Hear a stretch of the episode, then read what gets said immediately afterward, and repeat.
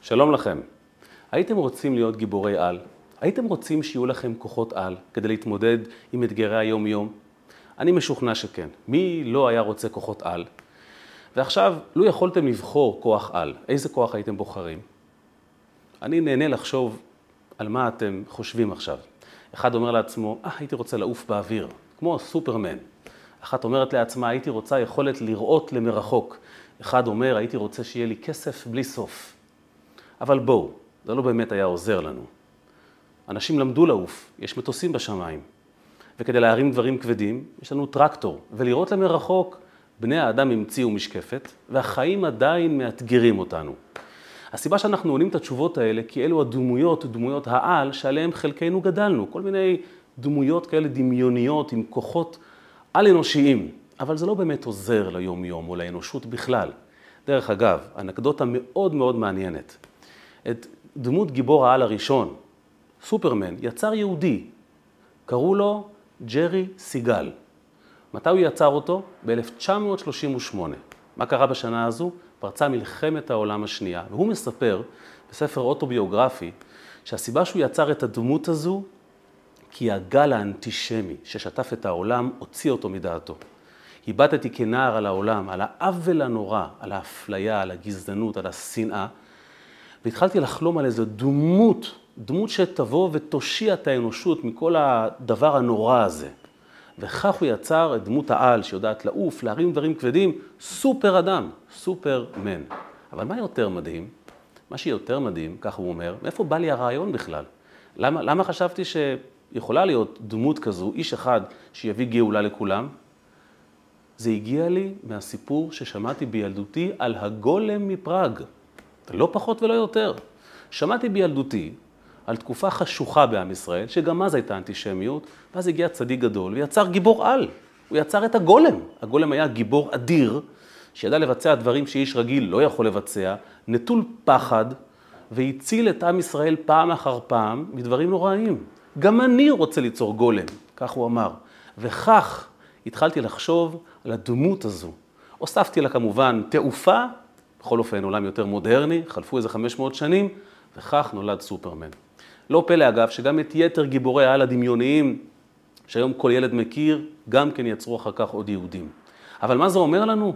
זה אומר שאם אתם חושבים אי פעם להיות סופרמנים, כאלה שעפים באוויר או שיש להם כוח אדיר, אתם בעצם רוצים להיות הגולם מפראג. בואו, תודו שזה לא חלום חייכם, וזה כנראה לא באמת יפתור לכם את הבעיות.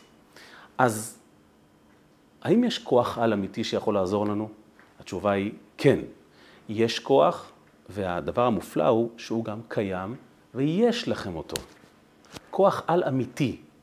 שימו לב מה כותב בעל התניא בספרו ליקוטי תורה, על הפסוק, כי תצא למלחמה על אויביך. יש כאן, יש כאן משהו לא ברור. מה זה כי תצא למלחמה על אויביך? נכון היה לכתוב, כי תצא למלחמה עם אויביך או מול אויביך. למה על? כותב בעל התניא דברים מיוחדים מאוד. כשתצא למלחמה, תהיה בבחינת על אויביך, דהיינו בבחינת שורשם למעלה, כי אין רע יורד מלמעלה, ושורשם הוא טוב. וכשנתעלה ונכלל בשורשו, מתהפך מרע לטוב. הוא אומר דבר מדהים. יהודי, יש לך כוח על. כוח על, אין משמעותו לעוף, להרים, לקפוץ. הכוונה היא לראות את הדברים מעל, מלמעלה, מהשורש. כשאתה רואה את הדברים מנקודת מבט עילית כזו, אתה לא רואה קושי, אתה רואה אתגר, אתה לא רואה בעיה, אתה רואה הזדמנות. מה הדוגמה הכי פשוטה למה שאומר בעל התניא? הדוגמה הכי פשוטה זה איך כל אימא מסתכלת על הילד שלה. ילד מעצבן, המורה מוכן מחר להעיף אותו מהבית ספר. החברים מחר מוכנים להחרים אותו. אבל האימא שלו תמיד תחשוב שהוא נזר הבריאה. מה היא רואה שהם לא רואים? לא סתם אומרים שכוחות על יש לאימא. למה? כי היא באמת רואה מלמעלה את הדברים. וקובע בעל התניא, אין רע יורד מלמעלה. כשאתה רואה את הדברים מלמעלה, אתה לא רואה את הרע, כי בשורש הכל הוא טוב. האימא הזו הביאה לעולם את הילד הזה לפני שהיא הכירה אותו, כי באמת היא חשה בכל נימי נפשה שעצם קיומו הוא פלא. עצם נוכחותו, עזוב מה הוא עושה, עצם העובדה שהוא קיים. זה אושר תהומי בשבילה. ועכשיו לא תוכל לשכנע אותה עם אף סיפור ועם אף מעשייה שזה ילד רע. לא יעזור לך. אחד משדרני הרדיו הוותיקים, לדעתי הוא כבר קרוב לגיל 100 צריך להיות, קוראים לו גדעון רייכר. והוא סיפר פעם, כך שמעתי אותו מספר, הייתי תלמיד די חלש. הייתי כישלון למען האמת. הייתי חוזר הביתה בסוף כל שנה עם תעודה שבה כל הציונים זה פחות או יותר נע בין הבלתי מספיק לנכשל. אמא הייתה מסתכלת על התעודה, חושבת לרגע, ואז אומרת לי, הבנתי, הם אידיוטים, אתה גאון. הוא השתכנע שהוא גאון, הוא השתכנע שהוא הצלחה. ולא מפתיע, זה עבד לו. הוא התקדם בחיים, הוא הפך להיות שדרן רדיו בשנים שזה היה באמת פסגת העיסוק. הוא ישב עם ראשי ממשלה, עם שועי עולם, הוא ראיין אותם, החזיק כוח אדיר ביד. למה? הוא הקשיב לאימא שלו. ומה אימא שלו חשה? הרי הנה, קיבלת תעודה שיש לך בן סתום. לא תשכנע אימא שהבן שלה סתום. היא רואה אותו מלמעלה, ואין רע יורד מלמעלה. הילד הזה סתום. הילד הזה הוא האושר שלי. הוא, הוא, הוא מופלא, הוא פלא, הוא נס. כי תצא למלחמה. כשאתה יוצא למלחמה, לאתגרי החיים, אומר בעל התניא, תצא על אויביך. תביט מלמעלה, ואין רע יורד מלמעלה. כל יהודי וכל יהודייה, יש בהם ניצוץ אלוקי, נשמה, צ'יפ שבא מהקדוש ברוך הוא. מה הוא נותן הצ'יפ הזה? יכולת לראות את הדברים מהעיניים של הקדוש ברוך הוא, לראות אותם מלמעלה. ואז להגיד, זה לא רע, זה אתגר, זו הזדמנות, זה אולי משבר רגעי, זה אולי קושי, אבל זה לא רע, זה לא יכול להיות רע, אלוקים לא עושה דברים רעים. אם אלוקים לא עושה דברים רעים, וזה רק טוב, אז יצא מכאן משהו טוב. וככה אתה נהיה בלתי מנוצח, וככה אתה על האויבים שלך. הם בכלל לא מהווים אתגר.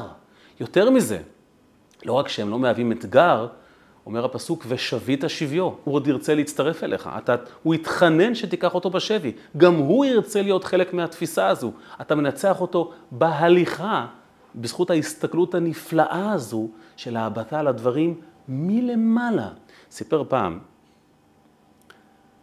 אחד האנשים העשירים שתמכו בהרבה בתי חב"ד, שמו היה עדיין ג'ורג' רור. הוא סיפר שהוא נפגש עם הרבי לפני חגי תשרי, והרבי מאוד קירב אותו, מאוד חיבב אותו, מאוד אהב אותו. והוא סיפר לרבי שהוא הולך להתפלל באיזה בית כנסת בחגים, באיזה חופשה שהוא לקח. והרבי התעניין מאוד איפה זה, וכמה אנשים יהיו שם, וכולי וכולי, ממש פרטי פרטים. והוא אומר שהרבי ככה ממש האיר לו פנים, כי הוא היה באמת אדם טוב שעשה הרבה חסדים.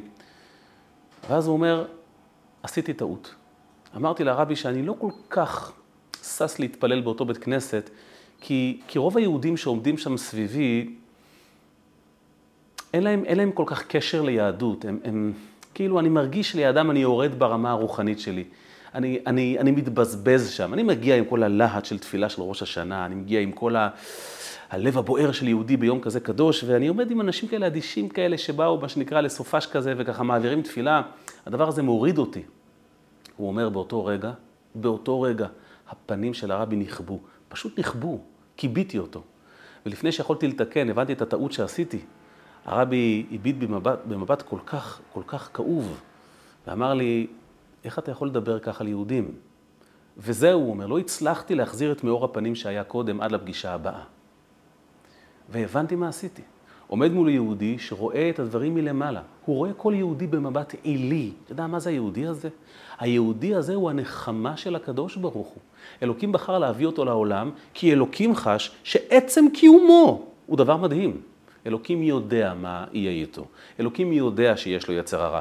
אלוקים יודע שהוא לא יעשה רק טוב. אלוקים מודע לאתגר, לדור, לכל הבעיות, והוא בחר להביא אותו דווקא, אבל לך זה מפריע. הרבי לא יכל לשאת את זה. איפה המבט העילי? מלמעלה. איפה האכפתיות?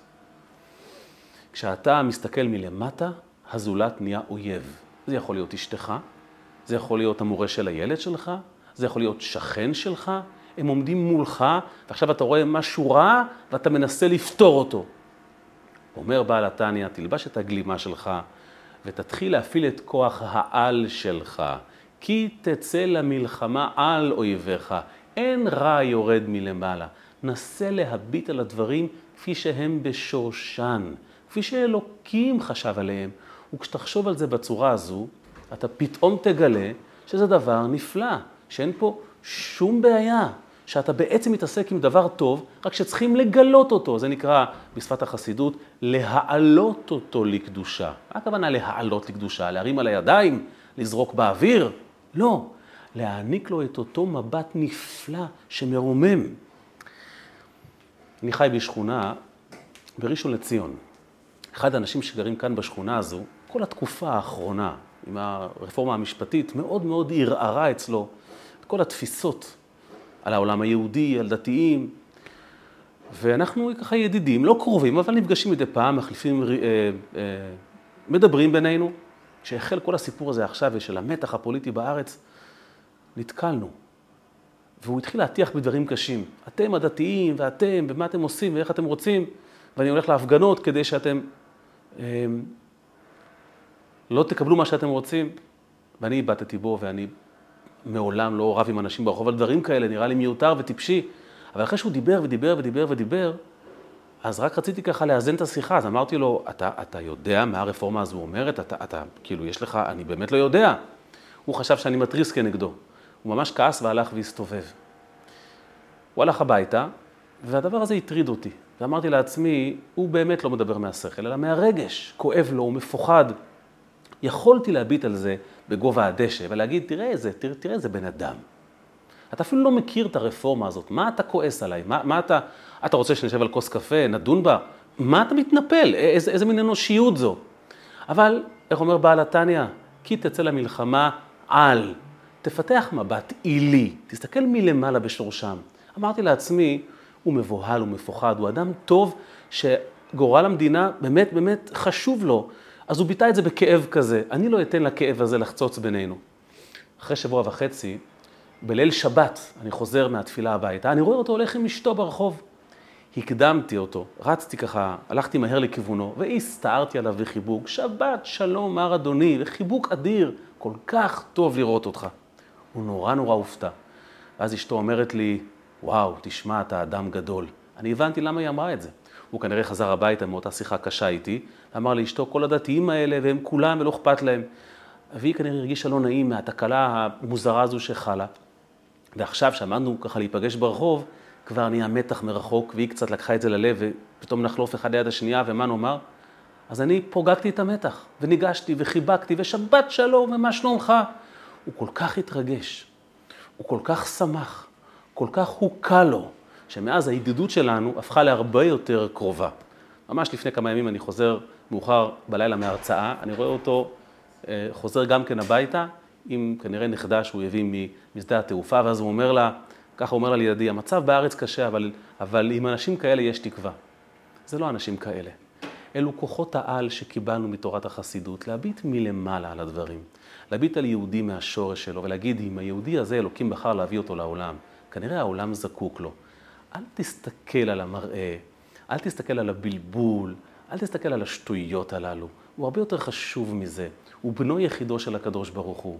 אז תבוא לזה בגישה הנכונה. זה נקרא להעלות. להעלות אותו למעלה, כמו שכתב בעל התניא באותו קטע. וכשנתעלה ונכלל בשורשו, כשאתה מעלה אותו, מתהפך מרע לטוב. ככה אתה הופך אותו בעצם הראייה, בכוח העל שלך. זה מה שעשו במקדש עם קורבנות, לקחו כבש, הקריבו אותו והעלו אותו, פתאום גילו שהשורש של הכבש הזה הוא בכלל נטוע במלאכים העליונים. ועכשיו דמיינו שאנחנו מפעילים את כוחות העל הללו בתוך הבית שלנו, מול האישה שלנו. שלפעמים אתה מרגיש, אה, היא מוציאה אותי מדעתי. בוא, עכשיו זה הרגע לפתח מבט עילי. תסתכל על זה מלמעלה. פתאום תראה שהכל נפתר. עם מה אתה מתעסק פה? זה הבית שלך. זה הבית לא רק שלך, זה בית שהוא מבטיח את המשך קיומו של עם ישראל. בזכותו לסבא ולסבתא שלך יש המשכיות, בזכותו עם ישראל ממשיך. אתה מפרק את זה על כאלה שטויות, על הבלים, על דברים איזוטריים, אפילו, לא, אפילו לא לפרק, סתם לכעוס, לעשות אווירה רעה, בשביל מה? זה המקום הכי קדוש שיש בעולם. תעלה. כשתעלה את זה למעלה, מיד תהפוך את זה לטוב. ולכן יהודים יקרים, יהודיות יקרות, צופים, מאזינים, מאזינות, אנחנו חייבים לזכור, יש לנו כוחות על, כי באנו מלמעלה. בני ישראל לא נבראו עם בריאת העולם, הם היו עוד לפני זה. כל העולם נברא בדיבור, וידבר, ויאמר אלוקים יהי אור, ויאמר אלוקים, אנחנו, ישראל, עלינו במחשבתו של הבורא. הוא חשב עלינו. היינו שם קודם, ולכן יש לנו כוחות על להביט על העולם מעל, מלמעלה. ואז כוח ההסתכלות הזו, יש לנו כוח להעלות את הדברים. זה סוד העוצמה היהודית. הרופא האישי של סטלין, קראו לו דוקטור וינוגרדוב. בסוף ימיו של סטלין הארור, במסגרת פרשיית אה, העלילה שהוא רצה אה, לגרש את כל היהודים, גם הרופא הזה, יהודי, נכלא ועינו אותו בעינויים נוראים. כשסטלין היה ממש בסוף ימיו, כבר חטף את כל ה... את השבץ ואת כל האירועים הללו שהביאו לסופו, אז uh, השומרים שלו לא ידעו מה לעשות איתו. מצד אחד צריכים את הרופא, מצד שני זה רופא יהודי, הוא בכלא. אז הם החליטו להתייעץ עם הרופא, אבל בצורה ככה מתוחכמת, שהרופא לא ידע שבעצם השאלה היא על, על סטלין. הם הלכו לבית הכלא, שם ישב דוקטור וינוגרדוב, כשהוא מעונה והוא שבור ברוחו. הם ניגשו אליו ואמרו לו, תגיד, לו היה לך פציינט שעבר אירועים כאלה וכאלה, מה הייתה ההבחנה שלך? ואז סיפר זה ששאל אותו, הוא אומר, נדהמתי שהרופא לא איבד את ההומור שלו. אחרי כל העינויים שהוא עבר והסבל, הוא אפילו לא ידע על מי השאלה.